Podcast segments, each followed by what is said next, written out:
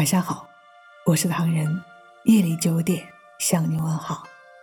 美国管理学者伯恩·崔西说，任何人只要专注于一个领域，5年可以成为专家，10年可以成为权威，15年就可以成为世界顶尖。假如做一换算，只要你在某个领域投入7300个小时，就能成为专家；投入14600个小时，就能成为权威；而投入21900个小时，甚至可以成为世界顶尖。可反过来讲，如果你只投入几分钟，那就别想成为什么。难以断定具体数据的准确性，但我却宁肯相信结论的合理性。当今社会弥漫着浮躁，能沉下来10年磨一剑的实属难得。浮躁的人心猿意马，凡事急于求成，创作想一鸣惊人，比赛求一招制胜，经商图一本万利，当官望一步登天，以致连看书也一目十行。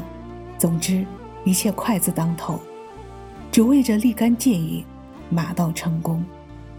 然而浮躁或许让人频繁做事，却难以真正成事，因为做事需要一个过程，做大事更是如此。假如一味的压缩过程，就等于扼杀结果。孔子说，欲速则不达，见小利则大事不成。急于求成的浮躁可能在短期内生出虚假的繁荣，但它很难持久。若有风吹雨打，顷刻便显出原形。远离浮躁，就要有自己的主心骨。现代人习惯于忙忙碌碌，整天跟着风潮在场面上应酬消耗，却无暇听内心的声音。许多人浮躁并非因浮躁带来快乐，时是为所谓的脸面有光，不得不掐着秒表追名逐利。急功近利必然急火攻心，人们在浮躁中渐渐地迷失自己，忘了原本应该替自己活，而不是为了活给别人看。功利是绝大部分人都需要的，但做事就像耕耘，5年有5年的收获，10年有10年的结果，却休想靠几分钟取得回报。